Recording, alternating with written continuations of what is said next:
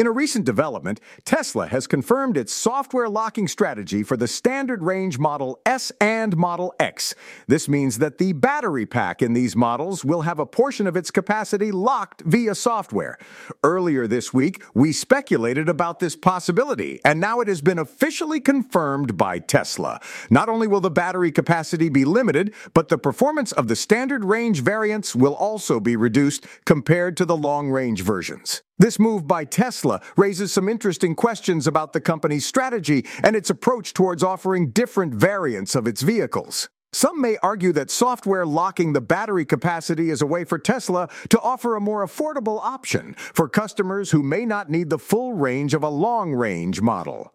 By limiting the battery capacity, Tesla can lower the price of the standard range models and make them more accessible to a wider range of customers.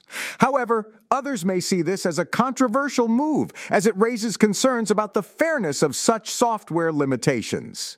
Customers who purchase the standard range models may feel that they are not getting the full value of their purchase, as their vehicle's performance and range are artificially limited. Tesla has always been at the forefront of innovation and technology in the automotive industry. This software locking strategy is another example of how the company is pushing the boundaries and exploring new ways to offer its products to customers. It will be interesting to see how this strategy is received by the Tesla community and the wider market. What are your thoughts on Tesla's software locking strategy for the standard range Model S and Model X? Is it a smart move to offer more affordable options, or does it raise concerns about the fairness of such limitations? Let us know in the comments below. This podcast was co-produced by Daniel Aronoff and Mogul Media A I.